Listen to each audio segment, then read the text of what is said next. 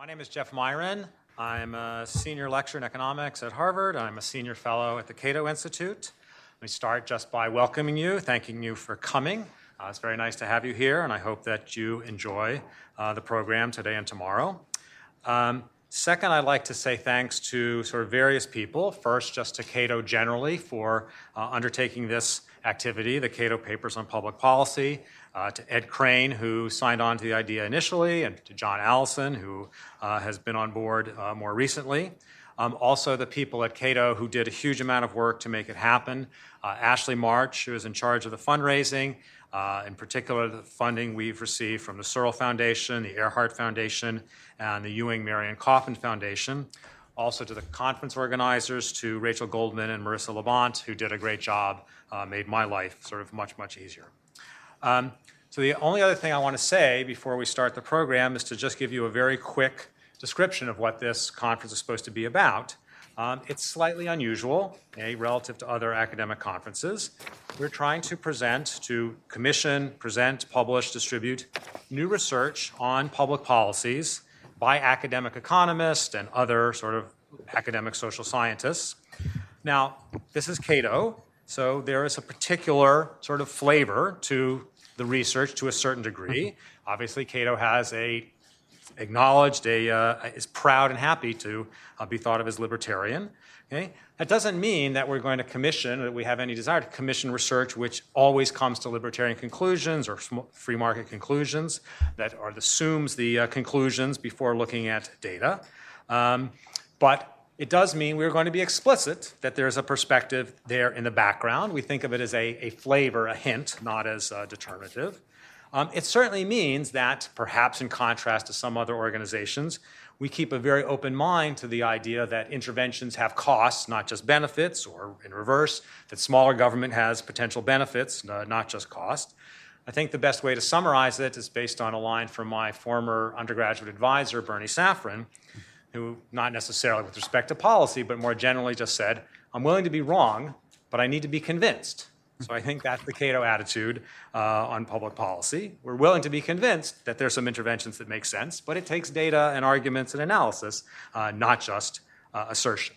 And Cato thinks that this particular niche that we've tried to carve out is a useful approach that ought to be represented in the world of academic conferences, in the world of think tanks. Uh, and of course, we hope that uh, you will be convinced and agree that it's important and useful as well. So there are two papers this afternoon. Um, there's going to be a uh, session chair for each of those two sessions. So I'm going to introduce the session chairs and then let uh, them uh, take over from there. So the first paper is on off-balance sheet liabilities, and the session chair will be Jesus Fernandez Villaverde from Pennsylvania. Thank you.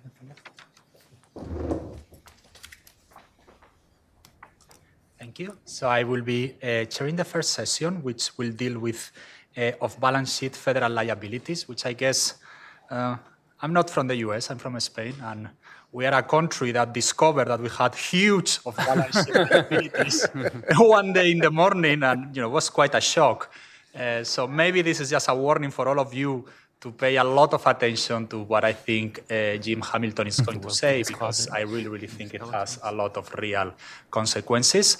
The rules of the game will be he will talk for 30 minutes, and each of the discussants then will talk for 20 minutes, and we will have some time for questions and answers. Thank you.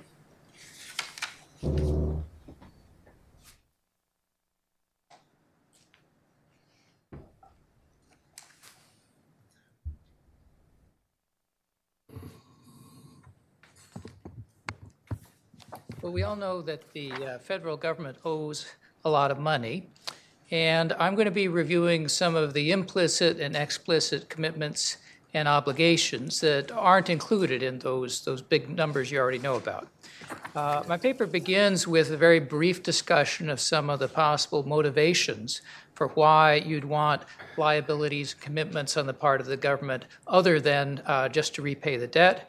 Uh, there's literature that you might be able to prevent, or uh, if you come in late, respond to banking crises. Uh, other arguments suggest that uh, kind of policy can create moral hazard uh, problems and actually be the uh, aggravating cause of the crisis in the first place. Another reason you might want off balance sheet commitments is because you want to subsidize certain socially desired activities. Home ownership, uh, maybe have social benefits, education, uh, hence loan guarantees and direct loans in, in those sectors. Uh, and finally, uh, you might have an off balance sheet commitment in terms of your uh, dedication to providing for the future retirees, certainly retirees from the, the federal government, but you can also make a public goods argument for uh, why you might want to do that more generally. Uh, so, uh, just to remind you the numbers we're going to be starting with, uh, 11.3 trillion is the net debt. That's the official uh, debt owed by the Treasury to the public as of the end of last fiscal year. And I'll be looking at uh, items that aren't included in that total, uh, how big they are, with a particular focus on, on the way they changed and, and possible contribution in terms of the financial crisis. Now, those of you familiar with TurboTax know that there's a feature that as you enter new data, there's a, a little uh, running total at the top that tells you how much you owe so far based on what you've heard. And so you'll be seeing that from time to time. That's where we're starting with the 11.3 trillion uh, on balance sheet liability of the Treasury.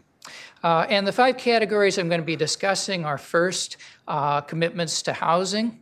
Uh, then I'll take up other categories of loan guarantees from the uh, federal government, uh, talk briefly about deposit insurance, uh, review the role of the new things the Federal Reserve has been doing in terms of influencing these numbers, and finally take a look at the biggest item, which is thinking about the balance sheets, the assets and liabilities of the government trust funds. So, in terms of housing, that uh, started with the uh, FHA, established in 1934, to uh, uh, insure, provide government insurance for uh, some privately issued mortgages, and that's still going very strong. Uh, as of the end of fiscal year 2012, uh, the uh, GAO estimates that the FHA was on the line for $1.3 trillion in guaranteed loans. and so that's the official off balance sheet number. Uh, if you read the notes to the U.S. Treasury financial statements, that's the number you'll see from this category. I'm not going to include it yet because I want to pick up those loans uh, a little further down the food chain. Uh, so in 1938, Congress established Fannie Mae as a quasi private, quasi public uh, entity, sometimes called a government sponsored enterprise. And Fannie Mae was supposed to buy these mortgages that the FHA was, was providing a government guarantee behind. Uh, there's a history of that. In 68, it was split off into Ginnie Mae, which was explicitly then a government cor- corporation, and Fannie Mae, which was supposedly a private corporation from then on. And in 1970, Congress uh, chartered Freddie Mac uh, to be sort of a, a, little brother to Fannie and, and provide some competition, do the same kind of thing. And it's never been totally clear were these private companies, were they public? Uh, Fisher Fowl, I, I, think the truth is that, that they have a, a mixture of each. The, the bankruptcy process for these guys was never totally clear. They're exempt from certain taxes. Uh, and one of the things they did was to issue their own debt. Uh, it's typically called agency debt, and a lot of people regarded this as pretty similar to, uh, to Treasury debt. Uh, and although it, it came with an explicit statement, the U.S. Treasury is not behind this. This is Fannie Mae or, or, or Freddie Mac. Uh, uh, a lot of studies concluded that uh, these GSEs were able to borrow at favorable rates because investors perceived that if they got into trouble, the, uh, the government would, would basically bail them out. So, for example, one estimate from the CBO was that they uh, paid 40 basis points lower for each dollar of, of agency debt that they borrowed because of that, that quasi uh, uh guarantee. And if you had any doubts about that, it seems to me it would be resolved in 2008 when the government took over the insolvent Fannie and Freddie into conservatorship. Uh, and so currently, the US government is the sole owner of these two entities. Uh, they're earning a profit again at the moment, and people made a big deal of that. That profit is coming to the, uh, to the government. Uh, who's holding their liabilities? My view is uh, we want to include the liabilities of these entities in an off balance sheet uh, summary of, of what the U.S. is on the line for. So let's talk about that. As I said, one thing that the GSEs did was issue their own debt, this agency debt, and use it to buy mortgages. And so here's a, a graph of the retained mortgage portfolios of Fannie and Freddie. Uh, that came to about $1.5 trillion worth uh, in 2004. So those were the mortgages that these, uh, these two entities themselves held outright, primarily financed by issuing their own debt. Uh, but that's just the beginning of the story. Uh, another thing they would do is buy mortgages, package them into securities, and then sell those securities to investors along with a guarantee. Uh, Fannie or Freddie would guarantee if, if these mortgages go bad, uh, we will cover them. And by 2007, uh, between them, they had $2.7 trillion in guarantees on MBS. That's in addition to the 1.5 trillion that they held outright. And these guarantees, Fannie and Freddie would carry off their balance sheets. So if you agree with my perception that the GSEs were sort of an off balance sheet federal liability, these guarantees were an off balance sheet liability of the off balance sheet liability.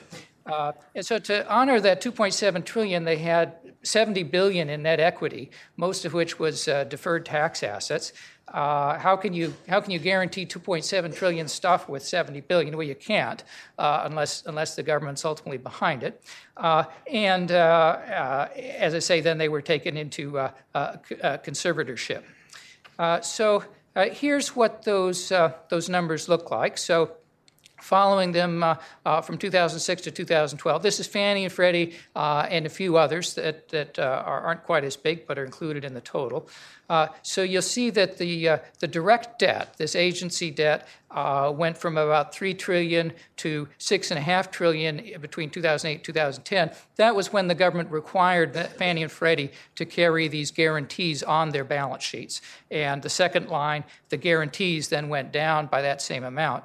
Uh, adding the two of them together uh, is is that bottom total. So I, I come up with seven and a half trillion uh, from this. Uh, so in comparison, the total debt of the, of the U.S. Uh, Treasury was 11.3 trillion. Uh, the housing commitments are almost as big uh, on their own as that total. Now, I want to emphasize this off-balance sheet idea. It's not the same as money the government owes. There are real assets behind some of this. Uh, the mortgages that are held outright are an asset that's worth something. Uh, the MBS guarantees, in principle, there's there's an asset in the present value of future uh, guarantee income that's that's going to come from those. Uh, and even if the mortgages go bad, uh, this is. Uh, you're of course not going to lose the whole bit. So it's very important to realize the off-balance sheet concept is a different one from the on-balance sheet concept. Although just this week there was an assessment of that 1.3 trillion that the FHA has guaranteed explicitly uh, in their stress test analysis. That would mean maybe 100 billion dollar in uh, uh, cost assessment to the federal government. Uh, the seven and a half trillion, once you count everything together, is uh, uh, more than five times that total. So it's it's a substantial amount of, of money. Uh, and here's a little perspective on how things have changed. Uh, mortgage debt held by uh, GSEs outright or in agency or GSE backed pools. There you see its growth over time. Perhaps a little more uh, relevant to, to, look at those numbers as a percent of, of GDP. So this is this is just the mortgages for which there's a direct federal connection. I'm not counting purely private mortgages at all in this total, and you see uh, you see the the boom there. Uh, what did that accomplish? Well, uh, as I say, one of the goals of this was to in, in, uh, encourage home ownership, and there certainly was a, an increase in the in the home ownership rate in the U.S. Uh, uh, commensurate with stepping up this process. Though with the housing bubble and, and collapse, uh, most of that's been undone now. What it really did was uh, was help finance an increase in mortgage debt as as percent of GDP, and then that, of course, has come back down uh, and you know, I'm not sure it made houses really more affordable. Here's Shiller's uh, real price in, index for housing. Uh, going back a century, uh, according to his numbers, real house prices have been fairly steady. A remarkable uh, surge there uh, in the middle, and then and then collapse. Uh, now, here's a, a, graph that I think is important to keep this in perspective. This is a summary of where the funding for mortgages is coming from.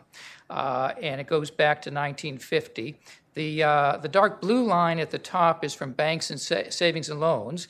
Uh, those used to be the primary source, and there was an important off balance sheet federal guarantee associated with those in terms of the guarantees of FS, uh, FSLIC deposits, uh, for example. Uh, I'll get back to that, that in a moment. Uh, but with the collapse of the savings and loans in the 80s, uh, we basically had the replacement of savings and loans by the GSE and agencies funding more of the the housing.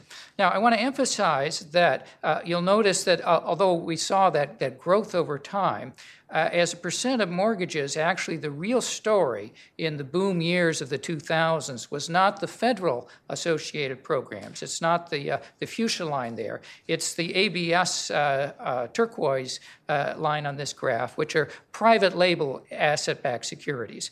Uh, so these were not guaranteed by the government, not guaranteed by Fannie and Freddie, not owned by any of these, these GSEs. Uh, and that was what really took off there in the middle and what really fueled the, the housing boom. And so some people look at that and say, well, this wasn't really uh, a federal problem. It was, it was the private guys who were causing doing the really crazy stuff, and that's that's quite true. The question is whether those implicit federal guarantees for that big share uh, laid the groundwork essentially for the private guys to come in and say, well, if the government's not going to let Fannie and Freddie go go belly up, they'll provide conditions where maybe we won't do so badly uh, either. Well, I want to get to other categories too here. So that's just housing. Uh, let's take a look at other loan guarantees. And the single most important category here is going to be student loans. Uh, so here's a graph of the uh, uh private non mortgage household debt uh, in uh, billions of dollars since 2004. And I want to emphasize this comes from micro private data. Uh, uh, that's the source for, for these numbers I'll be showing on student loans. The student loans there in red, uh, that used to be the least important of these private categories in terms of total dollars, and now it's by far the most, and the federal government has been a, a key part of that. Uh, and we have historically two programs uh, run by the federal government. The first is the Federal Family Education Loan program, and that would be that was a loan guarantee program like the uh, FHA. So a, a non-federal entity would issue a loan to a student, and then the Department of Education would guarantee those loans. Uh, those came to 500 billion in outstanding guarantees as of 2009, uh, and those guarantees are another item on the official uh, off balance sheet liabilities as calculated by the GAO. However, that program was discontinued in July 2010. Uh, Department of Education is no longer guaranteeing loans. Uh, and instead, their, their favored uh, program today, which has been in effect uh, before as well, is direct loans. And uh, the way these work in terms of accounting is that the Department of Education borrows the money from the Treasury and lends that money to the students, and the Treasury uh, borrows from the public through a regular Treasury auction. And uh, the sum that the Department of Education owed to the Treasury grew from 100 billion in 2007 to 700 billion uh, last year. Uh, now, there's some good news and some bad news about this. The good news is I'm not going to ding it on your off-balance sheet account, these, these loans through the Treasury, because they're already included. It's already included in that 11.3 trillion, the 700 billion that the Treasury borrowed in order to loan to the uh, Department of Education. So in some ways, you might say, well, we should we should reduce that 11.3 trillion total because some of it should be off balance sheet uh, because there are assets uh, that go with it, namely these loans. That's the good news. The bad news is that these loans aren't aren't doing so hot. Uh, so uh, here again, this is a summary from the micro uh, data sets uh, of uh, student loans. And of that very large sum of, of student loans outstanding, only 40% is in repayment and not delinquent. What exactly is the status of the other 60% is it's not clear. Uh, it must be clear to the Department of Education. They've got, got the numbers, but I haven't found a, a direct accounting uh, from them. Uh, this, as I say, comes from an analysis of, of, of micro data sets. Uh, but here's something you do find in the notes to the Department of Education's uh, uh, summary of the student loan program. Uh, this is a, a screenshot from, uh, from the Department of Education uh, financial statement. And it's a summary of what's going on with that Treasury debt, what's going on with the debt that the Treasury borrowed from the public and then Department of Education borrowed from, uh, from the Treasury. And uh, at the end of 2012, that's that 714 billion uh, number that I, I talked about. But an interesting thing is that that 714 billion, if you compare it to the direct loan program, the direct loan program is only 550 billion. So what's this other money that the Treasury's been borrowing uh, that they're not loaning to students? Well, you can see those other entries. There's uh, the loan purchase commitment and loan participation purchase, and these were implemented during the financial crisis. The story was markets are illiquid, people are scared. The Department of Education said, let's buy up some of these student loans uh, as part of the, uh, the general uh, uh, federal program at the time, and they did that by borrowing from the Treasury uh, to do that. However, if you look at those categories, the loan purchase commitment and loan participation uh, purchase, uh, they really haven't come down much since, uh, since the financial crisis ended. Here we are at the end of 2012, practically with the same, uh, same obligations on the books. And the really fascinating thing to me was that uh, guaranteed loan program entry, uh, if you see that under FFEL, guaranteed loan program. And the reason that's interesting is because remember, the guaranteed loan program ended in July of 2010. And what this says is that during fiscal year 2011, after the program ended, the Treasury borrowed an additional $20 billion for the loan guarantee program. And in fiscal year 2012, borrowed another uh, 15 billion or so, so that now we're owed 43 billion. So I, I did not find an uh, explanation of what these numbers uh, mean. I, to me, the natural interpretation is that those guaranteed loans are going bad, and uh, the Department of Education has bought them up, bought up some of them, and uh, the way they paid for it was borrowing through the Treasury. So, so the bottom line of all this, as I read it, a lot of those loan guarantees which had been off balance sheet, are in the process of becoming on balance sheet as they uh, get through this, this Treasury borrowing program. So here's my, my calculation of the accounting for that. Let's start with the, the student loan guarantees, the reported uh, amount from the GAO. That's the official off balance sheet entry.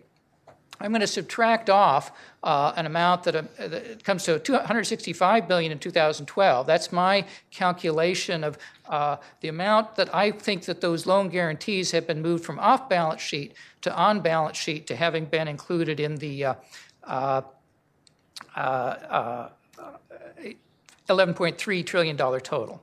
Uh, and then you have other loan guarantees, not quite so important, Small Business Administration, uh, Export-Import Bank. Uh, so all told, I, I calculate 7.8 trillion from uh, housing and uh, loan guarantees in terms of the off-balance sheet contribution. Okay, how about deposit insurance? Uh, so the Federal Deposit Insurance Corporation, uh, this is a explicitly government corporation, insured deposits. Uh, the total deposits it insured in 1990 were 2.8 trillion. Uh, its its deposits uh, insured by 2012 were up to 7.4 trillion. Uh, there were various new categories added during the financial crisis, uh, and some of those are finally now uh, undone. So the number at the moment, I think, if, if I looked at the current snapshot, should be uh, should be down from 7.4 uh, trillion. So the FDIC guarantees all of that, guarantees 7.4 trillion. None of it will go bad. To make good on those guarantees, they had 33 billion in assets in 2012. And those assets, in fact, are Treasury securities. So it's basically an IOU from one part of the government to another part of the government. Uh, but here it's very clear that the FDIC uh, guarantees are backed by the full faith and credit of the United States. These are a contingent uh, obligation. Uh, and uh, uh, using the 2012 numbers, uh, there's about seven and a half trillion worth of uh, FDIC guarantees outstanding as of the end of last year. Uh, add that to the others, and I get the off-balance sheet total so far up to 15 trillion. Now, it's important to emphasize that during, even during the financial crisis, the fees collected by the FDIC exceeded the payouts. There were no bank panics. Uh, and so some people would look at this program and say, uh, it worked, uh, good thing. Uh, we can go through as much stress as we had, and, and that doesn't, doesn't cause this seven and a half trillion to be a, a burden on the, uh, on the government. Uh, and so, so in that sense, you might, you might feel comfortable about this. Now, I'll revisit this a little bit in my, my final remarks. I want to also briefly talk about the Federal Reserve. Uh, what's the uh, contribution of that to all of this? Well, let's start with the plain vanilla stuff that the Federal Reserve used to do, an open market operation. So the main thing the Fed used to do was they would buy some of that Treasury debt, buy up some of that 11.3 trillion, and the way they'd pay for it is by creating reserves, creating credits for the uh, bank's accounts with the Fed. And in the old days, those reserves would very quickly get withdrawn as cash. And so the bottom line of the operation is you basically swapped one liability of the government, which was the original interest-bearing security of the Treasury in that 11.3 trillion, and you swapped it for another liability, which is non-interest-bearing cash. So the government doesn't have to ever pay any interest on that cash. Should you think of it as a liability? Well, potentially, if everybody wanted their wanted to uh, uh, to turn that cash into something else, the Fed might might need to, to do something. But I think in normal times, uh, the correct way to summarize that is that once the Fed has turned that Treasury security into cash, it's really not a significant liability of the government. It's not going to be a drain uh, on the budget in terms of making interest payments. So my view is that we should subtract Fed holdings of Treasury securities from the total and not anything back in for currency uh, when we're doing these calculations. Now, that was in the old days. During the financial crisis, the Federal Reserve made a range of emergency loans. Uh, so, as of December 2008, there was more than a half billion, half trillion dollars in currency swaps. These are loans to other uh, foreign central banks. Uh, another near half trillion in the term auction credit, longer-term loans to banks. 300 billion in commercial paper lending. 300 billion uh, other. Total of 1.7 uh, trillion dollars there. Uh, and uh, the Fed paid for this with newly created reserves. These reserves did not end up as cash, uh, at least not so far. They've been held by banks, and they're an interest bearing liability. The Federal Reserve pays interest on uh, these reserves. So I think in the current situation, they're very similar to short term Treasury bills in terms of uh, the way the private sector would, would view them and the way the, the, the government's account sheet should view them. Uh, and uh, so I'm going to add back in interest bearing reserves uh, when I calculate the off balance sheet implications. So here's what happened with the emergency lending program. This is the stock of, of uh, emergency lending by the Federal Reserve uh, at each uh, historical date. Uh, now, some people have greatly exaggerated the extent of the Fed's lending by adding all the loans together, which, which isn't right because these are very short term loans that were rolled over. The correct way to calculate the, the the government's total exposure is, as I've done in this graph, which is the, the total loans outstanding. Uh, that never got more than 1.7 trillion, and those programs have all been wound down. They were all closed basically at, uh, at a profit. Uh, but that wasn't the end of what the Fed has done. Uh, they were replaced by purchases of agency debt, these obligations of the GSEs, the mortgage backed securities that were guaranteed by the GSEs, and long term uh, Treasury securities. And so here's, here's the graph of the total assets of the Federal Reserve. Uh, from 2007 up through the present, uh, you see that initial period where the Fed was doing emergency lending, that was wound down but it was replaced by uh, now these very large holdings by the Federal Reserve of MBS, that's the yellow, uh, big holdings by the Federal Reserve of, uh, of Treasury debt. Uh, so how's that all work out? So, so here's my accounting. I'm going to uh, add in the reserve balances of member banks as another off balance sheet liability of the federal government, balanced perhaps by these other assets that the Fed has, has been buying. I want to subtract off those Treasury securities that are held by the Federal Reserve, subtract off the agency debt, and subtract off the MBS debt. And the reason I subtract those off is because I'm already counting those in my reckoning of off balance sheet uh, federal liabilities. Although, if you didn't agree with me that Fannie and Freddie really now have been taken over by the, the government, uh, and, and, weren't so inclined to take anything beyond the FHA guarantees for the housing commitment, I, I, think you should be more inclined to do so now because, because now that, that's really been replaced with an even clearer off balance sheet liability, namely interest bearing reserves. So, the bottom line there, in terms of the contribution of the Fed, I conclude, conclude that the Fed was subtracting uh, about three quarters of a trillion from total, uh, Fed, uh, total federal liabilities as of 2006. Uh, the net effect of the emergency lending was to add another trillion dollars in exposure at the uh, at the peak there in 2008. Uh, those programs were undone, and now we're in a situation where, by my reckoning, the Fed is actually making that number lower. So you thought I was only going to make it get bigger every time. My conclusion is the Federal Reserve is actually helping to reduce the, uh, uh, the total off balance sheet liabilities. Uh, but as I say, that's because I was already counting the, the Fannie and Freddie stuff in the off balance sheet liabilities. And finally, let's talk about the government trust funds.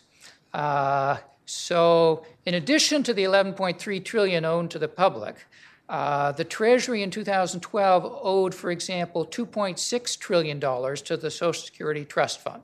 So, this money that the Treasury owes Social Security is not included in that 11.3 number I've been talking about. Uh, and so, in terms of the accounts, it's a, it's another liability of the Treasury. It's counted as an asset according to the Social Security Trust Fund. If you think about a unified federal balance sheet, Social Security plus Treasury, put them together, it's, it's the federal government, uh, you're forced to a conclusion that the government has zero assets and uh, zero liabilities associated with this, this 2.6 trillion. I, I think that's the correct way to think about it. Uh, and so I think 11.3 trillion is the correct summary of the on-balance sheet uh, sheet debt.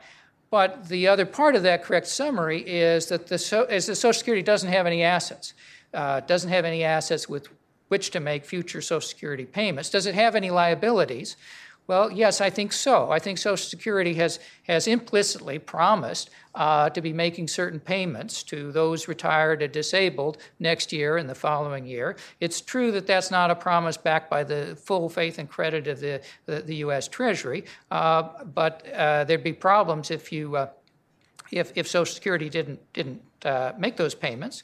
Uh, you could, in principle, bridge the difference with benefit cuts in Social Security or increases in Social Security contributions or other taxes. Those are the same uh, kind of options available when we look at that, uh, that federal debt directly, the Treasury debt. So I, I, think there's, there's an argument that the liabilities of Social Security are similar to the liabilities of the Treasury as an off balance sheet entry. So what are they? Uh, well, Larry Kotlikoff has some really big ways of getting these numbers, but I'm just going to take them directly from the trustees' report of the Social Security uh, uh, Trust Fund. Uh, what, what they did, one of the calculations they do is let's calculate the present value of the future cost for current participants. That means people who are 15 years or old or older today, uh, people who are either contributing to Social Security or receiving Social Security, uh, just, just for their lifetime, what's it going to cost to do what we're promising? 52 trillion. What's the uh, uh, income uh, dedicated for Social Security uh, to uh, over the future? Present value of that comes to 25 trillion. You get an unfunded obligation just for current participants of uh, 26 trillion. If you add that to the other, we're up to 40 trillion. Now, well, this is such a big number, I, I don't even know how to think about it. obviously, something's going to happen. Obviously, those 15 year olds are not going to be paid everything they've, they've been promised. I, I, th- I think that's, that's pretty clear. Something's got to give. So I don't want to so much make too much of any one of these numbers, uh, say it's 40 trillion and not some other. It's just to emphasize that we face a real fiscal challenge with an aging population and fewer people working. Uh, this is going to be an actuarial problem to, to deal with, and it is something you want to add to a number like 11.3 trillion when you ask how easy is it going to be for the U.S. government to make its uh, uh, payments for uh, obligations in the future. And then, of course, there's Medicare, uh, Medicare Part A the unfunded obligation, again, from, there, from the government's trustees report of Medicare Part A, just current participants comes to 9.6 trillion, uh, brings, brings our TurboTax total to 50 trillion. Uh, there's another 13 trillion from Medicare Part B, uh, and don't forget Medicare Part D, that's the uh, drug program. So we're up to 68 trillion there if you take, take, as I say, the numbers from the trustee reports. And there are lots of other trust funds. Uh, so, uh, for example, there's 836 billion that the Treasury owes to federal uh, retired federal employees fund. Uh, and I haven't made an effort to figure out what really the obligations are those going to be. I'm going to make a very conservative assumption, given the other things I've looked at. This is recklessly conservative. I'm going to assume that those that trust fund for government employees is actuarially balanced, meaning that its uh, uh, present value of unfunded obligations is 836 billion. So that's something we want to add to this off-balance sheet total.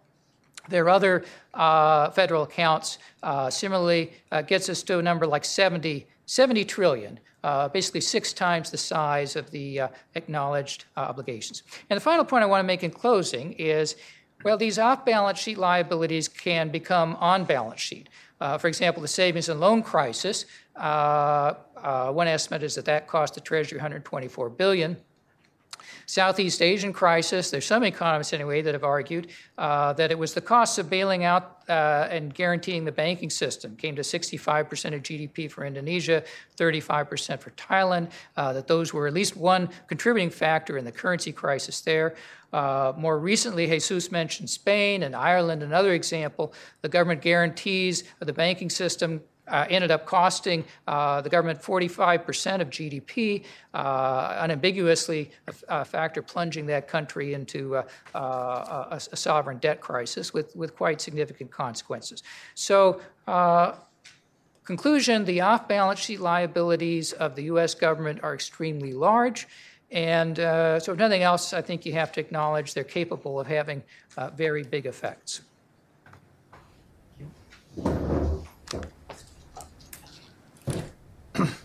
So the first discussant will be Phil Swagel from University of Maryland. Thanks. Five minutes. Okay. Uh, hmm. This is a uh, good. Thank you very much someone uh, someone was uh, controlling things behind the scenes, which was uh, very good. All right, well, this is a, it's a very nice paper. It's a very uh, very useful exercise to um, to to put together all the uh, off balance sheet um, obligations. Um, I'm going to focus in my discussion on a couple of different things. Why do these arise? Uh, to some extent, um, how will they be resolved? And and a little bit what uh, uh, what do they mean. And there's a sense in which every every liability uh, is different. So I'm going to go through some of them. Um, and, and have different motivations for, uh, for some of them. There's one thing I wanted to, to say at the beginning, though, which is that there is some element of, of commonality in that um, transparency, or in some sense, the avoiding transparency, is often a common motivation for using uh, implicit liabilities. And I, I, think that's not a surprise. I, I don't think that's especially uh, uh, deep, but I thought I just mentioned some, uh, some of them. So one is in the financial crisis. Um, uh, the, the, the, Fed's extraordinary actions that, uh, that, that, Jim's paper goes through and, and lists, there's a sense in which those were at least initially born out of necessity, right? When Bear Stearns got into trouble and was taken over by JP Morgan Chase, the Fed took on $29 billion of, of assets that JP Morgan didn't want to touch and that was an implicit liability, right? It was, it was very poorly understood. It was done because it was the only thing that, that could be done, right? There's no other legal mechanism to deal with it, and, um, and so that was, that was done. So in some sense, the, lack of transparency was probably beneficial in, in a strange sense. Um, and again, that's, that's controversial. So, but I'll come back to that in, in, a few minutes when I talk about, well, what is a bailout? When is, you know, so was the, the Fed made a profit, you know, depending on how you calculate it, but it looks pretty much like the Fed made, made a, a lot of profit on on the assets, the 29 billion of assets. So is, was that a bailout? Well, I'd say yes, but uh, but I'll, I'll, come back to that. Student loans, the same thing, right? There's a, an element of the lack of transparency in the accounting, right? The the federal government accounts for those using the Federal Credit Reform Act. And which uh, there's a whole bunch of papers from uh, CBO that Debbie, Debbie, Lucas did when she was uh, at CBO that shows that that underestimates the risk involved with uh, the, the, federal liabilities. And so there's, a, there's an oddity that when the federal government essentially took over student lending, moved student lending from the private sector to the public sector, the federal government made money on the transaction, which of course doesn't make any sense. I mean, there's no reason to think the federal government is better at financial making, financial decision making than the private sector. It's just purely an artifact of the uh, of the accounting, but there's a in some sense that I, I'd say that goes into the, the lack of uh, transparency as well. Um, the FHA is the same thing. The FHA does the same uh, does the same accounting. Whereas ironically, the GSEs, whi- which had a, a huge implicit liability that was shown on the screen, the uh, accounting for the federal support for Fannie Mae and uh, Freddie Mac is actually done using fair value accounting. So I think it really was Debbie Lucas when she was at CBO got that done. And so um, as soon as the GSEs do it right, the FHA doesn't. Uh, and then the pension liabilities. Uh, and, and I think right? It's there for the for the uh, federal government. It's there for the states as well. And of course, I, I know Jim's written about uh, San Diego in the past, but of course, California as a whole is an example of this, right? Where the sort of media reports from California talk about how California is back and is great shape. But of course, it can only do that with you know sort of you know aggressively closing its eyes, you know, closing closing the eyes about uh, the unfunded pension um, liabilities. Um, Okay, so that's uh, that's transparency. I do want to mention one. This is an aside. One little bit of brilliance within the, the federal government, and that's at the Treasury Department, with the financing of these. So the the lending that gets done when the student student loans uh, um, borrow from the Treasury, they do it through the FFB, the Federal Financing Bank, and that's it's, a, it's actually it's a brilliant mechanism because you can imagine lots of people who might say, well, let's have let's have a green treasury bond, right? Let's have a treasury bond that gets sold to the market, and all the proceeds of that treasury bond are guaranteed to go subsidize green, whatever green, you know, pick your favorite green project. Um, you can imagine lots of people wanting that. Well, it's, it's, it's, a terrible idea, right? I mean, if you're, if you're the treasury, right, you don't want competition. You don't want to compete with yourself. You're the world's most liquid security. You want you don't want to, to chop that up. And so instead, there's the FFB. So the FFB is you know a basically a person or two inside the Treasury who says, that's a great idea. We will print up special green Treasury bonds just for you that the FFB will give you. But of course, the FFB gets, gets the funds just from the normal Treasury desk. So it's a great, uh, so there's a great mechanism to diffuse those kinds of uh, tensions. Okay, so um, so uh, transparency, I think, is a big uh, a big one. Um, it, it, comes off in other ways as well. So this is just a, a table showing the effects of various uh, policies that would make adjustments to uh, Social Security. And one thing you can see is that policies have different implications at first versus over time. So what the two columns of numbers show is that at the bottom here, uh, let's see, this laser pointer here. Okay. Um, nope, that is not it. Uh, Okay, the laser point doesn't work. Okay, very good. All right, so the, the negative 2.67 is the, um, the 75-year imbalance is the, the total over 75 years. So it's 2.67% of taxable payroll. And then the last, uh, the last column, the four and a half, shows you just in the 75th year, right? So you can see, of course, that it's getting worse, right? It's getting worse over time. So a policy that looks, there, there are some classes of policies that look good on average over 75 years, but don't look as good in the 75th year right? So I just I, I've listed a, a, couple here, but just to give an illustration, compare in the middle the uh, policy of increasing the retirement age slowly versus increasing the ret- retirement age quickly. And of course, the faster you increase the retirement age, it's like a benefit cut. Um, so it's not a surprise. It's not a surprise in the 75th year, those two things are the same, because right we we reach the the uh, higher retirement age by the 75th year. But if you do it faster, well, that has a more positive impact on, uh, on the Social Security outcome. Um, so let me just look at, let me just show you. Uh, so that, that's just to illustrate. So look at the third line, which is cover state and local employees. And you can see in some ways that's the that's the, the most fascinating one because for over a 75 year horizon, that looks like it's making an improvement in Social Security. But of course, at the end, it's not, right? Because what's happening is you're taking in the, the, the, the revenues Right, you're basically saying to a whole bunch of state and local employees, okay, start paying Social Security taxes. But then 75 years later and 76 years later, they start collecting the benefits.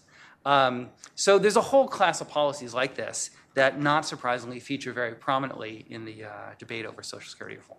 Okay, so that's Social Security, Medicare as well. Um, again, the point here is that the lack of transparency affects policies, or the combination of implicit liabilities and the lack of transparency affects policies. And so this is just from a few days ago. This is a statement from the Secretary of the Treasury, and I've put part of it in, uh, in, in, italics. It's talking about the status of the, uh, of the Medicare trust funds.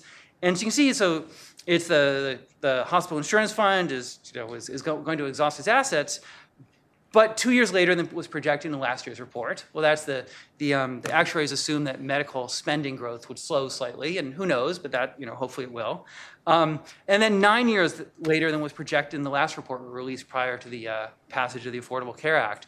Well, you know, so what, what happened those, those, the incremental seven years, where the Affordable Care Act cut certain Medicare spending, but those economic resources were devoted entirely to the new benefits uh, from the Affordable Care Act. Right, so those economic resources cannot be both used to extend the life of Medicare and to, uh, and to pay for the ACA. But of course, with uh, the non-transparency involved in the implicit liabilities, uh, they can. And in some sense, you can see, you know, the Secretary of the Treasury is a smart guy, and there's lots of smart people there, but they can't resist, right? It's, it's such a great soundbite, even though it doesn't make any sense, they can't re resist using it. Um, uh, so, so in some sense, what, um, what, what's the what, what's the problem?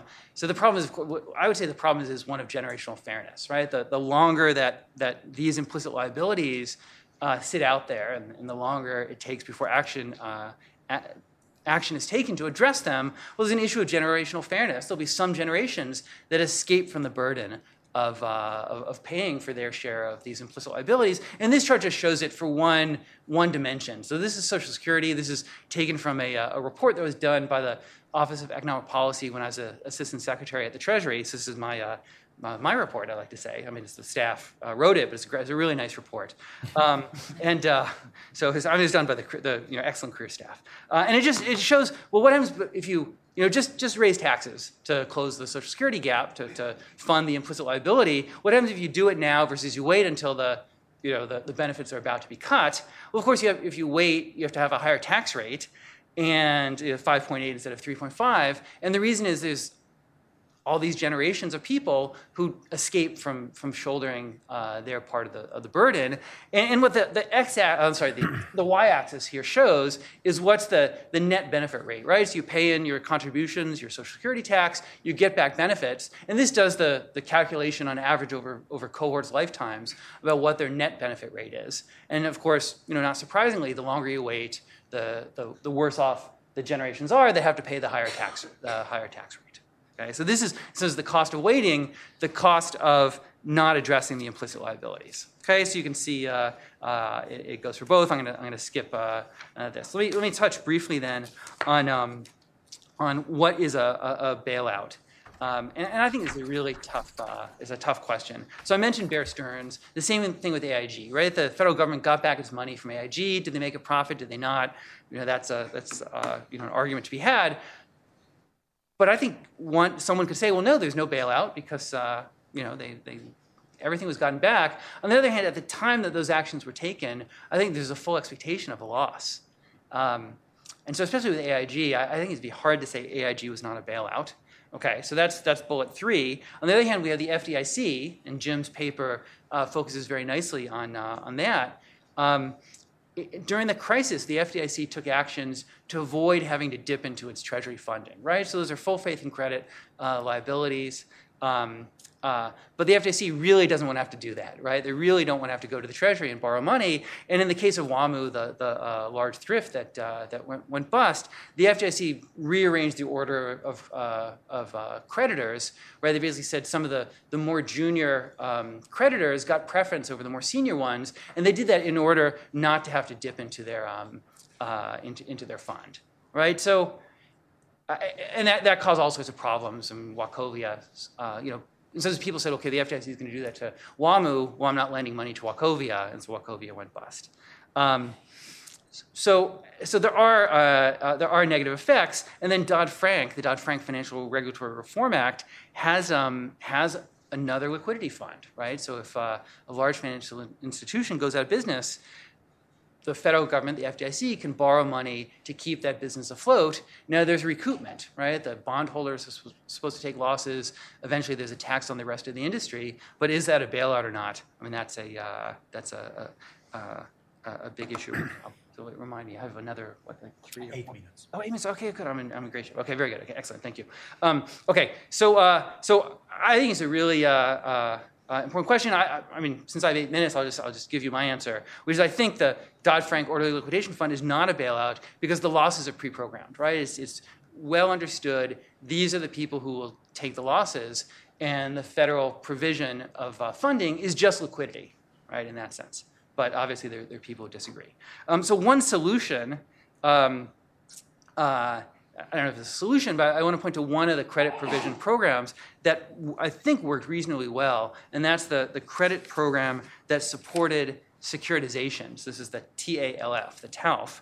Um, and that had the, the uh, feature that someone who wanted um, uh, funding to uh, undertake securitized lending could get it from the, the combination of the, the Treasury and the, and the Fed, but at, at, a penalty rate. It's a considerable penalty over um, the normal spread between AAA rated securitized assets and, uh, and, and, treasuries, but of course, a, a, much narrower spread than was the case during the financial crisis. And so, in some sense, the TALF was set up to discourage use as the crisis abated, right? So he said, okay, you want to borrow money, you, you, you know, credit card company, you, you want to borrow money to fund your credit card uh, liabilities, well, that's fine. We're here for you. You have to pay 150 basis point penalty. And we know in normal times you'd pay a 20 point uh, penalty, you know, penalty to the market or spread to treasuries instead. Well, when we go back to normal times, you'll go back to the market. You won't come to us, to the government. And so it had this natural feature that it was used in the crisis times and then fell out of use as soon as things turned back to normal. Now, that was done during the crisis. I don't think it should be permanent. I think it gives an illustration of what could be done in a crisis, but it's not, uh, not something you'd want to set up uh, permanently. But again, that's the kind of policy debate. Okay, all right, so let me, let me close then in an unconventional way, which is actually, I'm going to illustrate what Jeff Miron said at the beginning in his opening remarks about not, um, not wanting any particular point of view. So I'm going to close with an attack on our host, right, on the Cato Institute, uh, which is an unconventional thing for a discussant.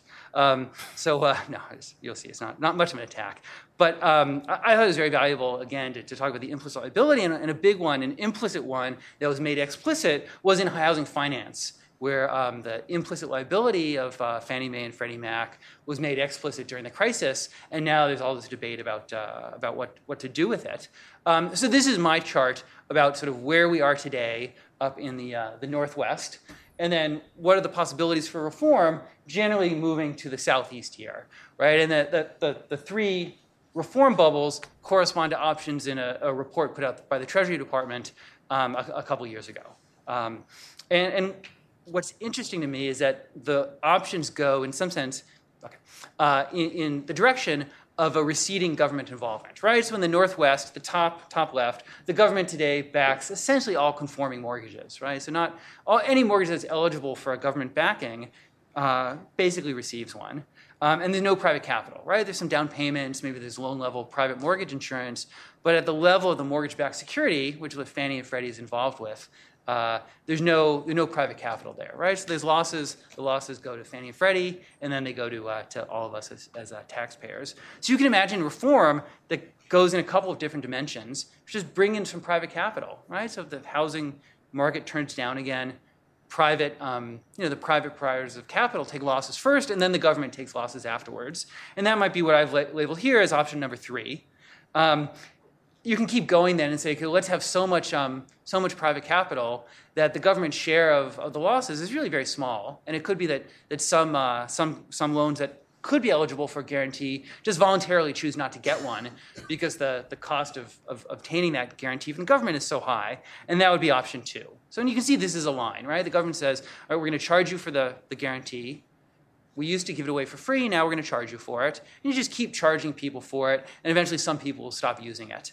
And so that's generally the, the going from, from the top left down, uh, down here. And eventually, the government charges enough, um, people won't take up the government guarantee, or the government says you have to have 100% private capital in front of the government guarantee. Well, of course, then there's no government uh, uh, guarantee, and that's a fully private system.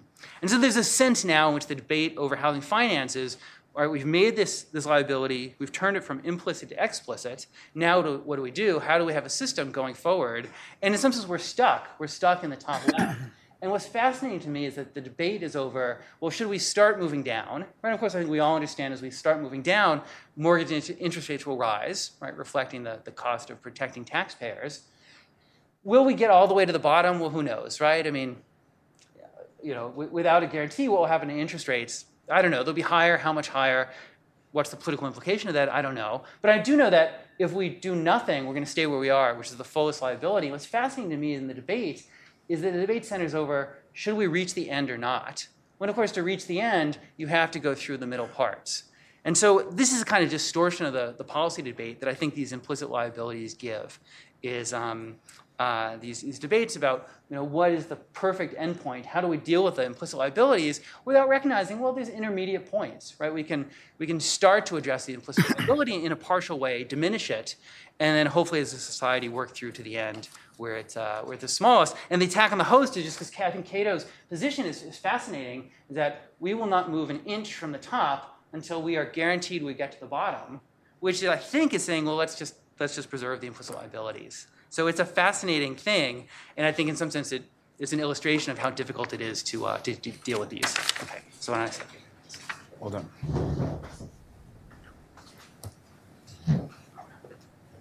no program. Sorry. Thank you. And the second discussion is Douglas Holtz Eakin. Yep. Thank you. Thank you. Uh, Thank you for uh, being here, for Cato for the invitation, uh, Jeff Miron in particular, and and to Jim for a uh, fascinating paper, and for the collective to allow me to revisit the halcyon days of my membership of the Federal Accounting Standards Advisory Board. Um, uh, That is not to be confused with the FASB, which actually does something of significance, but um, uh, I, I, it led me through all these issues in the valuation and presentation of various kinds of federal liabilities. And I want to talk a little bit about that today. Um, talk about what's in and what's out of the calculations. Touch a little bit on the, the valuation issues, which are quite difficult, and which I think Jim was real clear about. And then um, uh, close with some comments on their significance. Um, uh, certainly, th- this is a very timely paper, and th- this is a topic that is uh, under discussed now, um, and, and I think we're going to spend a lot more time on. So the, the bottom lines are real simple. There's big numbers involved. $70 trillion as a ballpark, much larger than the $12 trillion of debt in the hands of the public that gets so much attention right now. And the numbers that are in that 70 trillion are numbers from the, the housing support and other loan guarantees, student loans in particular, uh, deposit insurance, the Fed, and, and the government trust funds.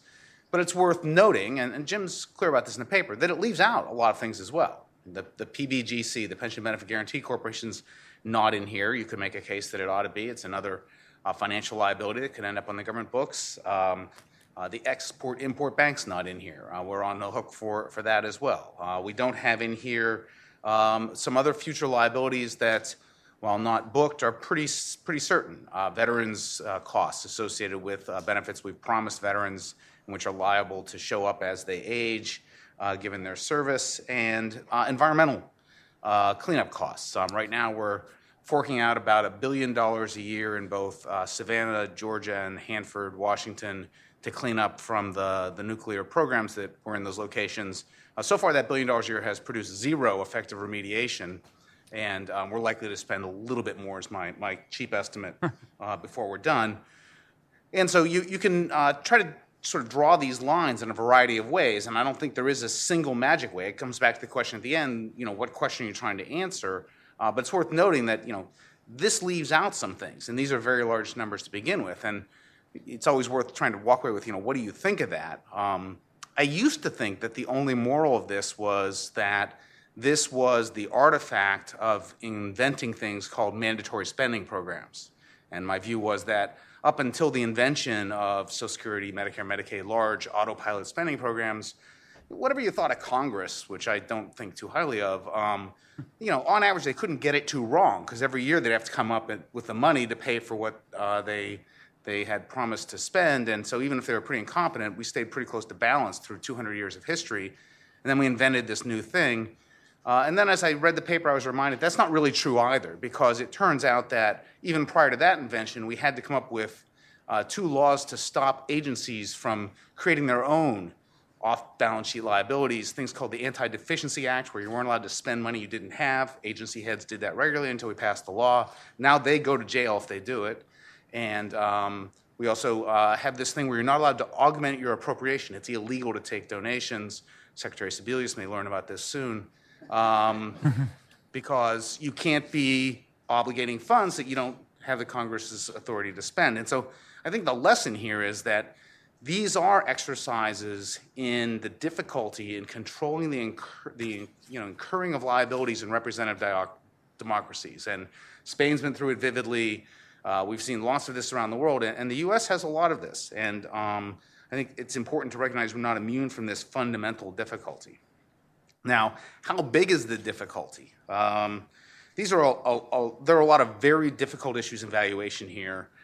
I, I'm not going to do justice to, to all of them. I want to talk a little bit about the social insurance pieces and a little bit about uh, the housing pieces because those are some uh, that I went through pretty carefully, including uh, the exercises at CBO that got referred to uh, earlier in the discussion. Um, so, uh, first one comes up with the social insurance one is this issue of projecting the future and what you want to do with the promise versus the law. Social Security is the best example. Um, under s- the current law, the way it works is that in uh, 20 years, most recent projections, uh, the Social Security Trust Fund exhausts, and at that point, the law says we cut benefits 25% across the board, so benefits just drop to match the inflows of payroll tax revenue and then you, you proceed forward with a pay-as-you-go system with revenues roughly matching the benefits, and that's that. And you can project that as the future of Social Security. That's a very different future liability than one where you assume they somehow make good on the current benefit promises, which exceed the current uh, revenue uh, projections, and thus um, uh, have a very different valuation of, of what the trust fund represents. Does it represent exactly what that is, the ability to spend up to that point and then it comes down? Or does it represent a commitment to the benefit structure that is Social Security? And if you do that projection, um, you, you very quickly uh, get a very big number because uh, that the, the, the current policy of benefit growth uh, is much more dramatic than cutting it across the board. I will point out that when the actuary signs off on these reports, they are effectively signing off on the promise of the benefit cut. It's the only thing that keeps it actuarially sound over these horizons. And so you, you do have to come to a decision about that. It's fundamentally a decision about uncertainty, and uncertainty is really, really hard to resolve in these, in these issues. Uh, I was reminded of this at CBO. We put together uh, a model, it's a sort of modest microsimulation model that looked at births, deaths, uh, marriages, divorces, fertility decisions, retirement, earnings, a few other things, and it went over a 100 year horizon. And um, Senator asked me how reliable it was. And I said, well, it's very good, sir. It's, it's state of the art. The, the difficulty is if you'd asked me to do this in 1900, we'd have had to forecast uh, the First World War, the Second World War, the Great Depression, oh, and the invention of the Social Security system. So I think you ought to take some of this with a grain of salt. Um, and and that, that's, this is part and parcel of these valuation issues. Um, you, you do have to go over these horizons, and you have to figure out whether you're going to anticipate fixes to the Social Security system or not, and that makes all of these, um, these programs very difficult to, uh, to evaluate. Same issue arises in, in Medicare, and, and Medicare has uh, an additional uh, feature that makes it hard. Right now, if you look at the gap between cash coming in and cash going out, so you just you just stop trying to do assets and liabilities, you just look at the income flows. Uh, the gap between cash coming in, premiums and payroll taxes, combined for A, B, C, and D, and, and all the different pieces of Medicare. But if you look at cash in, cash out, uh, the gap between the money coming in and money going out is $300 billion a year. That's a, that, that is the cash flow deficit in Social Security, a third of all these trillion dollar deficits we've heard so much about. Uh, we get 10,000 new beneficiaries every day in Medicare. Um, there are many people who look at those and, and forecast that the system as we know it will simply collapse under its own financial weight and will look very different inside of a decade because you know Medicare is responsible for 28% of our debt outstanding right now. Going forward, it's going to be responsible for a bigger fraction. It's going to have to change. If you try to evaluate the implicit liability associated with a social insurance program like Medicare, you have to make some, take some stand on how it's going to evolve. And, and I think that's an exceedingly difficult thing to do right now in the, in the context of Medicare. And so, what does the, the Hospital Insurance Trust Fund, which is a tiny piece of Medicare financing, represent? Again, is it just what's in the, in the fund and the narrow piece, or is it the broader commitment to the benefit structure that is Medicare? You have to make a call, and it changes the numbers dramatically. Medicare is especially problematic for the following reason. Uh, over the past four decades, uh, and with the exception of a, of a couple of recent years, which has gotten a lot of attention, the stylized fact has been that healthcare spending per person in the United States has grown about two to three percentage points faster every year than has income per capita in the United States. And so, in the horse race between costs and, and resources, costs win by two to three percentage points a year. What that's meant is that uh, growth rates in, in things like Medicare and Medicaid have been on an annual basis numbers that are six, seven, and eight percent a year. Now, if you're out there trying to figure out the present value of the, the Medicare spending and thus the liability that, that's there under current law, uh, you have to discount it. And, and, you can go look pretty hard, and you can't find a discount rate that looks anything like 6, 7, or 8% right now, which means that if you do this exercise literally over an infinite horizon, our liability in Medicare is infinite. And that the only way you can get it to converge and get a number is to either forecast a much higher discount rate, so you have an interest rate forecast that shows treasuries going up, or healthcare spending has to slow down, which of course it does. But when it slows down, 2023, 2033, 2051, and how much it slows down drives the numbers. And um, implicitly, we know that we have a big problem in Medicare quantifying it. The valuation issue gets really difficult fast. Um, and so um, that, that's worth thinking about when you, when you get into this business of trying to quantify the off balance sheet parts of our liabilities. Uh, housing's equally interesting, and I thought it was very nice that Jim inc- spent so much time on the housing issues. They're, they're really important. I was at CBO when we did the calculations of the implicit taxpayer support to Fannie Mae and Freddie Mac. And it's important to recognize that those were ex ante calculations. They were answers to the question looking forward what is the, the likely contribution of taxpayers to the operations of these uh, otherwise private entities. And there were a whole slew of provisions surrounding Fannie and Freddie, uh, appointment of board members, exemption from securities registration requirements. Um, uh, uh, they didn't have to pay certain taxes. They had, they had, checking accounts at the Treasury that made people think that they were quasi, you know, more than quasi governmental. They were going to get the backing. And if you took that at face value, what was it worth? Well, what it was worth was you had the option always to put to the government the liabilities of Fannie and Freddie, and that option had value. And what we did was run an option valuation model and find out what it was worth. And the answer was a lot. It was about 20, 30 billion dollars back in 2003, 4, and 5. And that was implicitly the taxpayers' annual contribution to the bottom line of Fannie Mae and Freddie Mac. They could operate in a way that got, gave them these higher returns to their shareholders because the taxpayers were standing there ready to take, take the hit. Um, that's a very different answer from what is it, what is the valuation now that we have in fact exercised the option and we own Fannie and Freddie. And, and here I think Jim did it exactly right by saying they are federal government obligations. This is one where, you know, in this town there's been a, a slight divide and one that's significant. The, the CBO early on recognized that with conservatorship and then the steps that, that forced Fannie and Freddie to undertake mortgage, uh, reworking mortgages, lots of mortgage um, uh, modification programs. We were uh, essentially using those as tools of administration policy. They were agencies of the federal government, and that they should be treated as agencies, no different than Interior or Labor. They put them on a consolidated basis with the federal budget, and um, if you take that to its extreme, that meant all those five trillion, six trillion, and rising amounts of uh, agency debt were really uh, full faith and credit debt of the, the federal government. Um, the, the administration didn't do that. The administration continued the fiction that they were private entities, and thus uh, any dividend payments from Fannie Mae and Freddie Mac to the Treasury were viewed as income as opposed to just intergovernmental transfers.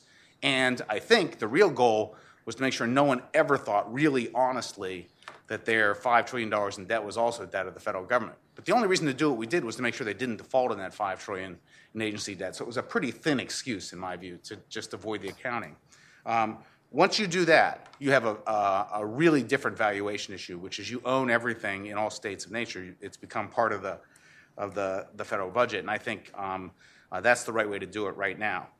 Uh, the last thing I'll say about these valuation issues is all of this is, in, is intended properly to give a scale uh, for how much the taxpayer is on the hook for and as a result, understand the commitment of, of private resources to governmental activities, uh, I think it is equally value, valuable to know when those resources are going to come due. And um, some of the, our commitments are contingent commitments, like the option value on Fannie and Freddie, like loan guarantees, which when things go bad, we're going to have those bills come due. Some, like Medicare, Medicaid, uh, have to do with incomes and aging, Social Security aging uh, almost exclusively. So you can actually figure out more about when they come due. That's equally important information, especially for politicians. Politicians care a lot about whether the bill comes due in October or December. November's a bad time for bills to come due. Um, timing is everything.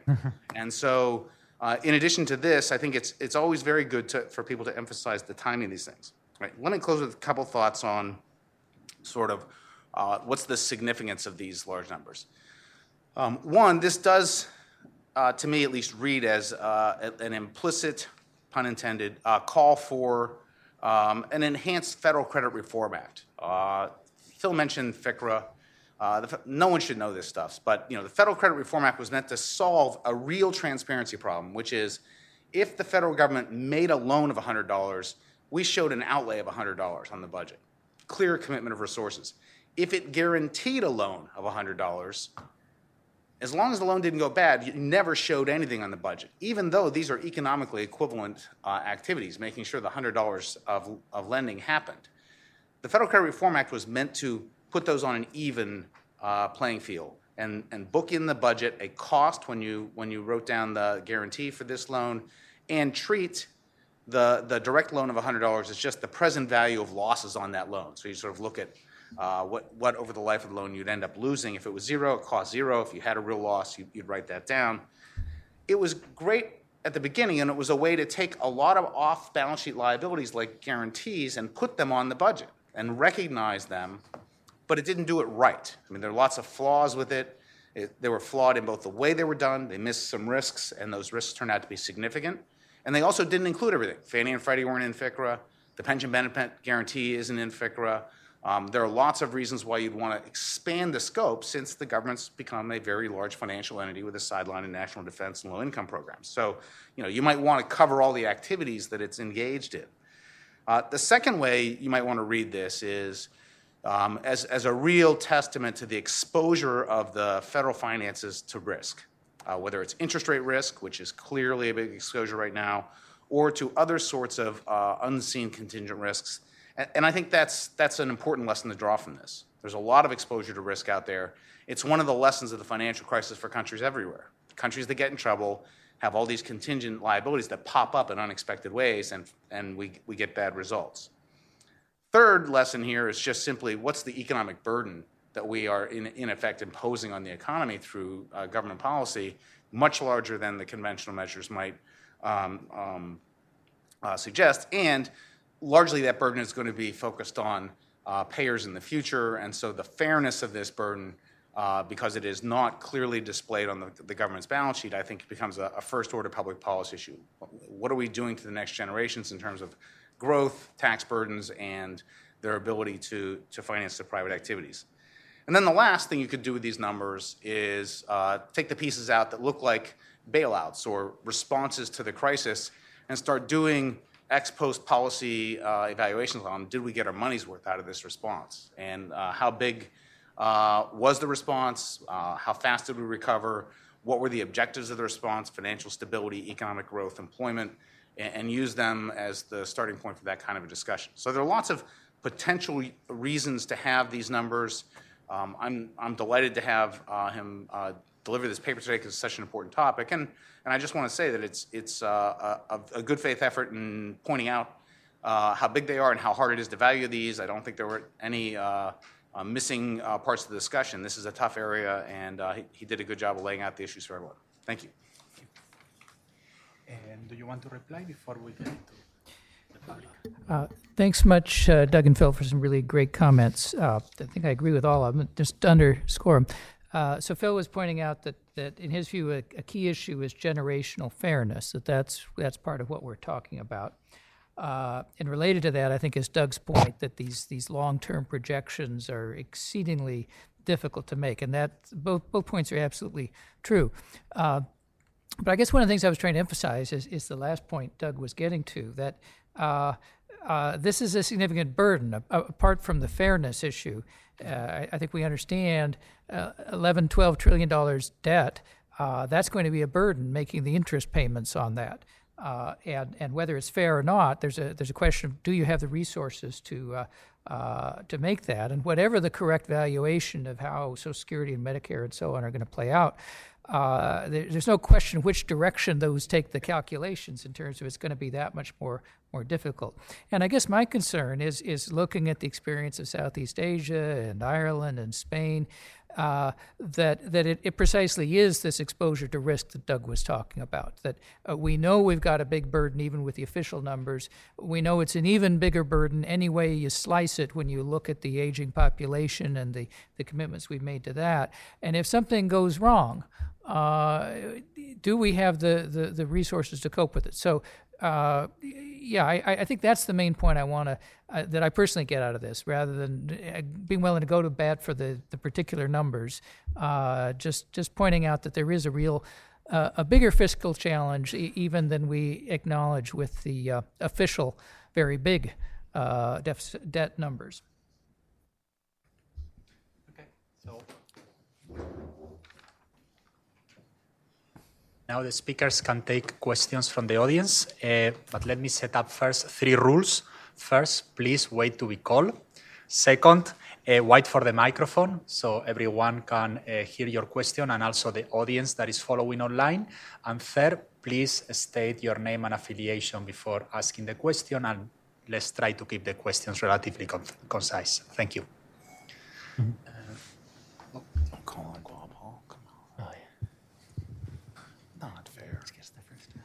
So my thoughts. Oh, sorry. This is Bob Hall, Stanford. Um, there's this is a very interesting beginning of collecting all this data. The question is what to do with the data. Um, first of all, the, you have an asymmetric treatment here of assets. Uh, that is, you've got you, you, have the unfunded liability of of, uh, of Social Security, but but you have you don't have the offsetting assets for mortgages, student loans, uh, general revenue uh, and depository assets. Uh, I may have missed some, but those are four important ones. Student loans, I think, are very badly misunderstood by most economists. They, we talk all the time about how many student loans are in default, but a defaulted student loan does not discharge the loan, and the loan, a student loan, stays with you for your entire life, if not longer. Um, and that's a long time. Uh, and there are provisions for recovering student loans from Social Security uh, but they come after you even before that. So uh, there's the when the when the government takes over a student loan by paying off the guarantee, it's acquired a valuable asset because it still has a claim on the income stream of the student. But that just illustrates that the asset side uh, is important. I think when you think about what kind of analysis you'd like to do with this, uh, what comes to my mind is that we want a, a spreadsheet of the federal government that extends out into the indefinite future um, at least a thousand years, uh, and and is subject to some kind of a terminal condition. Uh, and furthermore, the spreadsheet should be state contingent. Uh, obviously, we we we and this gets very close to the idea of a stress test. So so we need a a federal uh, budget uh, or federal expenditure taxation uh, stress test that goes into the indefinite future. that's all doable. Um, and it seems like you're, you're laying the groundwork uh, to do that. Uh, the issue of Phil, I think, mentioned uh, uh interge- intergenerational equity. That points very strongly in the direction that what we've done so far is the right thing. And a growing with with uh, per capita income growing, uh, we we ought to run up a huge debt and then let the rich people pay it off uh, I'm all in favor of that. And you know, I wish my parents had had the benefit of that, but you know, they were in a pay-as-you-go regime. Um, but I think we ought to we ought to embrace uh, the uh, significant attempt to shift it forward to a richer future, that rather than making it seem like it's a huge mistake. Uh, well, it's always very provocative ideas, but the one I have to respond to is this this idea that because per capita income is growing, we, we want more debt. I mean, the growth rate has been slowing down, and that's at the same time that debt to GDP has been going way up. Uh, and, and, I think, for example, the experience f- from Italy is is very very relevant. You can you can handle those debt loads. You're right; they make sense if you've got the growth. But if we're transitioning from a period of faster growth to slower growth, which I think we are, and with more of the population retired, uh, I, I I think we need to revisit that calculus. Yep. Because I had one, one note, just uh, the point on the assets is a good one. I have one il- illustration of, uh, of what I think will happen with student loans, which is um, the auto, um, the, uh, the health plans for auto uh, industry workers. At, one, at some point in the past, decades ago, they were transferred from the firms to the unions, but they were well, you know, you know uh, well short of being funded. And so I think implicit in that was the idea that the unions, expected some future administration to write them a check. And sure enough, in 2009, they got a, a check as part of the, um, the auto bankruptcy was, was structured in a way that essentially wrote, wrote the healthcare pl- plans a, a big check. Um, and I suspect that's what's going to happen with student loans, that at some point, someone's going to just write these off.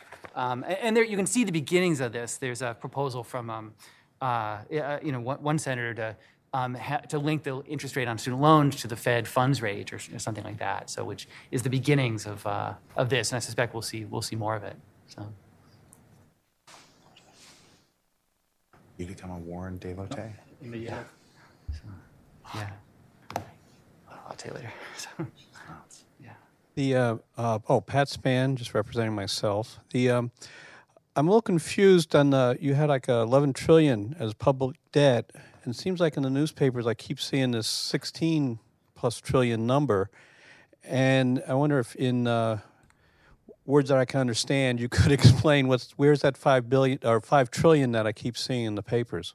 Right. The 16 trillion comes from taking each loan and adding them together so that if, if for example, the Fed made a one day loan for a billion dollars and then the next day renewed that same loan, that would count as 2 billion towards that 16 trillion. That's, that's where that, that number comes from adding up loans over time. Whereas my number was based on look at the total loans outstanding at any fixed time. And that number was never more than 1.7 trillion.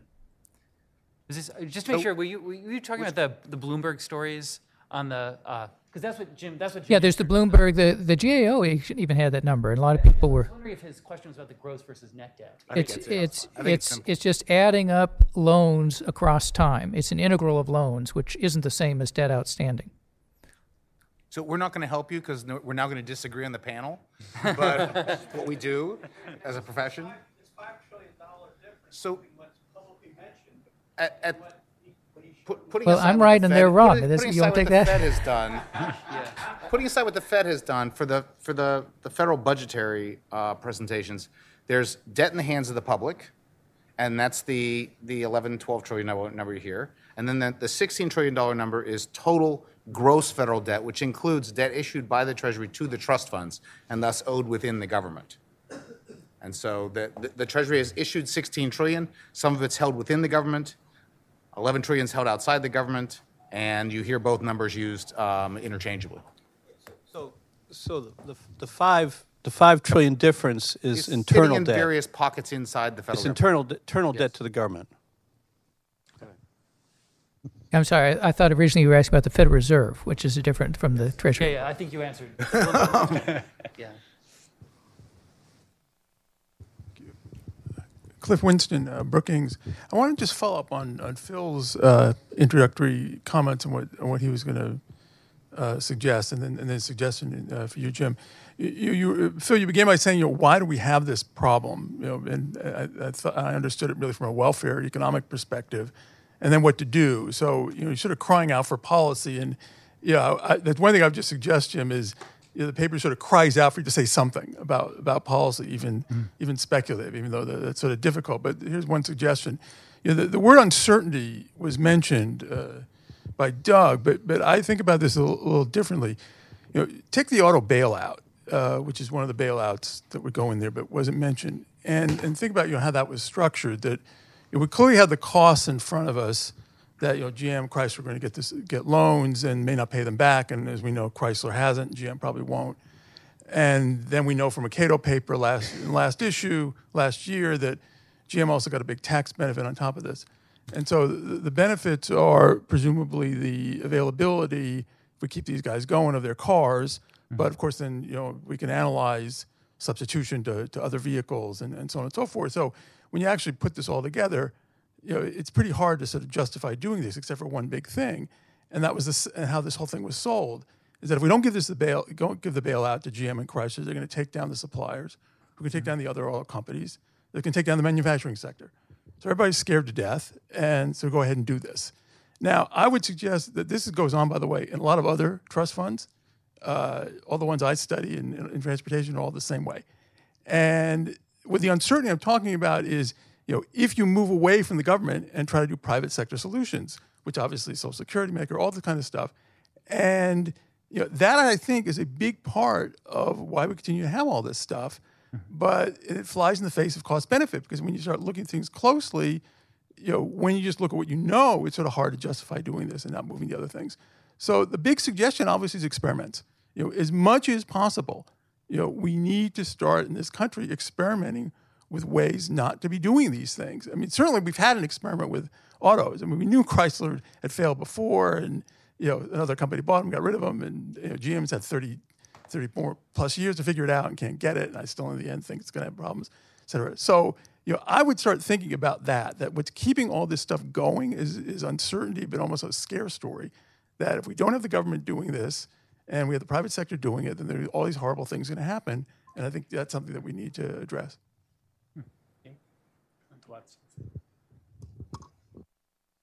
I just want to, to concur with this. I think anyone who has been in the rooms when they've gone through this, Phil was in a lot of them. You know, inevitably the discussion boils down to some ranking member, like a secretary, saying, "So you're telling me there's a one in a billion chance that the world melts down?" Yes, sir. Well, then forget it. We're, we're, we're you know we're in. We're bailing them out, and and it's the infinite risk aversion in the crisis that paralyzes the the evolution of these things and evidence on the actual scale of both the probability of something happening and the costs if they happen would be enormously beneficial in those rooms at those moments.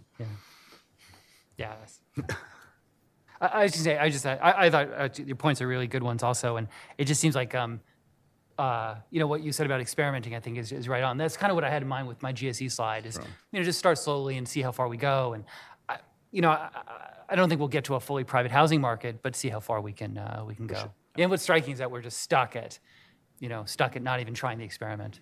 Yeah. Raquel?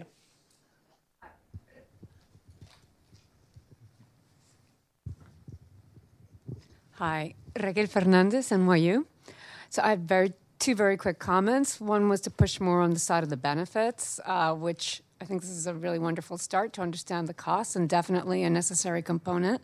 But it's very hard to really think about the costs without thinking about the benefits. Take the student loan program, the guaranteed student loans. What's the benefit of that program? By how much it does it decrease the interest rate for students to borrow? What are the future uh, taxes that we get from those students? All of that. I, you know, if you don't have a good analysis of that feature, it's very hard to make a cost-benefit analysis. So we need the much more impossible task, I think, uh, of uh, valuing the benefits of various programs and understanding them. And then on the comparisons between the US, Spain, and Ireland, it is worth uh, taking into account that we do print our own currency. And for a lot of these liabilities, that does matter.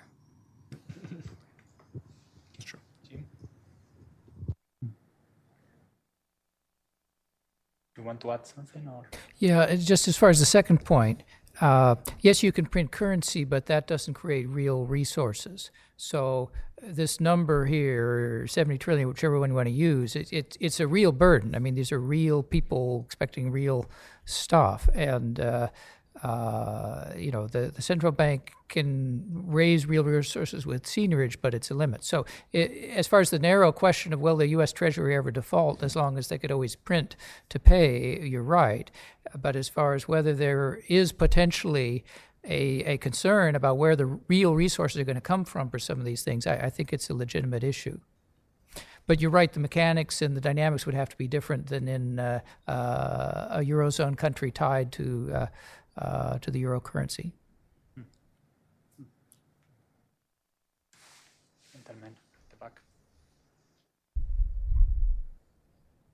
Um, okay, I'm Arnold Kling, uh, no real affiliation, and um, I guess my question is: Is the fundamental problem we're tr- what's the fundamental problem we're trying to solve here? Is the problem we're trying to solve to get the government to manage its finances more rationally, or give it inform, you know, better information to manage its financial resources? And then, you know, Bob Hall's questions were exactly mine. Sort of, you know, how come you you know you looked at the assets in one case and not in another and then i i, I jumped also to bob's conclusion which is you really want to do some kind of state contingent story. You say well if inflation is the, rises to this level then this is what's going to happen to us financially. If interest rates do this if healthcare costs do this uh, and so on. That's that's a sort of you know and all that is assuming that the government wants to manage its financial resources rationally. Um, and, then I guess going back to one other point Bob Hall said about this, whether this intergenerational transfer is good or not. You know, I just come to view that that the the amount of real resources available at any given time is what it is. You know, you can't really transfer real resources, at least. Uh, to a first approximation, I mean, across generations. At least I, I, wouldn't use these numbers to do that. So I don't, I don't think it's so. Anyway, it's, it's a complex problem. Uh, this problem of how would how would if the government wanted to manage its resources rationally, and then you have the kind of the second best issue of given that they that really doesn't want to manage its resources financially optimally or rationally, what what's the point of the information and what's the best way to present information? So, mm-hmm. can I say? Can, can, I say a couple words about that? I mean, it, I have spent my career in the the vain quest that the federal government manage its resources at all, and um, so if you look at it from that perspective. Um, one of the things you would do would be to display more clearly, as Bob laid out, the kinds of resources that you're going to be on the hook for in different circumstances, either in the future as people age or if we have a financial crisis. And, and that's, that's entirely desirable. And there's a lot of this that was intended to, that historically it is intended to do just that do unified budgeting so they see everything out there bring all these off balance sheet liabilities they've created onto the budget and, and force them to recognize that they, they have a cost somehow. These are all efforts to do that. Uh, I would I, I would just you know share the lessons of time, which are number one, they want a number. You might not like it. I know I don't like it, but they want a number. So, you know, we did essentially what Bob described with Social Security. That was a large stress test. How is Social Security stressed by changing fertility, changing uh, marriage patterns, name it. Um, and they, you know, they wanted a number. You know, so what's the number? And um, so it's it's we have a difficult sales job in in the in the financial management world in selling stress tests. Anything that involves more than the mean is a complicated distribution for them. Um, and then uh, the second is uh, timing, as I mentioned earlier. Just expand on that. Uh, they're driven by timing, and, and so part of the management task has to be convincing them to move now, and why why now? Uh, that's a part of this, and and you have to d- deal with that. And the third on the assets, which which comes up right away. You've got liabilities, but yes, you've also got assets. It raises uh, a, a very big can of worms that is just as hard as the valuation on the liability side. Is the the first of all, the genuine ability as good curators of government assets, many of which are quite unique, and auditing them and know whether you've preserved them correctly, valuing them and utilizing them. It's, it's, all really hard and difficult stuff. So it's an area where I think there's an enormous amount of potential improvement. There's some deep intellectual problems, but not one where we have a great track record of success. I just add this is a, that's what I like about the paper is that it's a really big first step in, uh, in moving forward.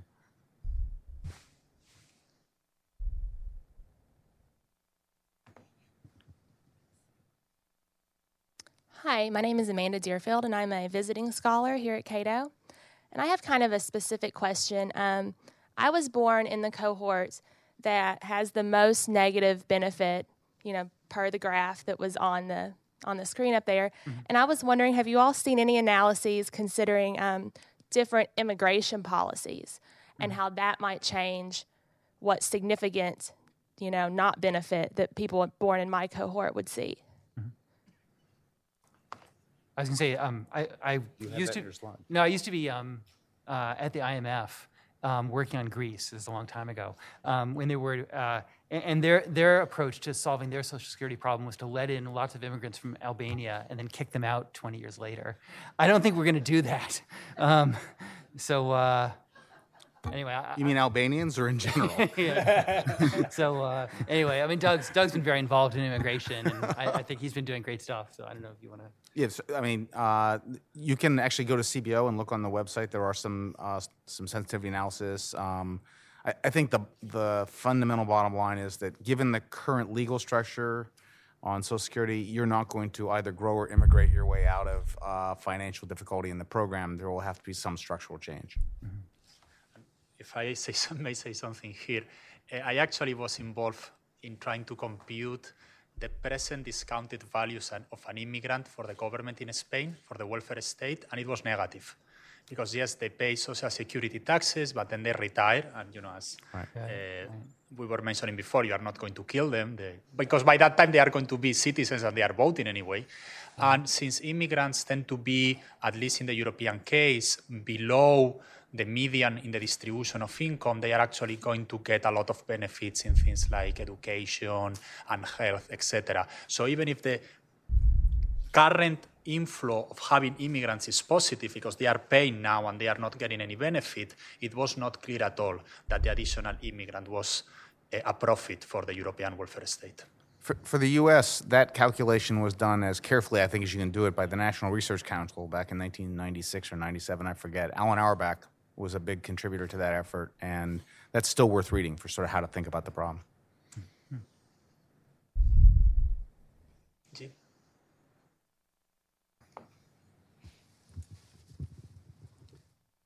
Oh yeah, just a, a, com- a comment on the intergenerational equity or transfer mm-hmm.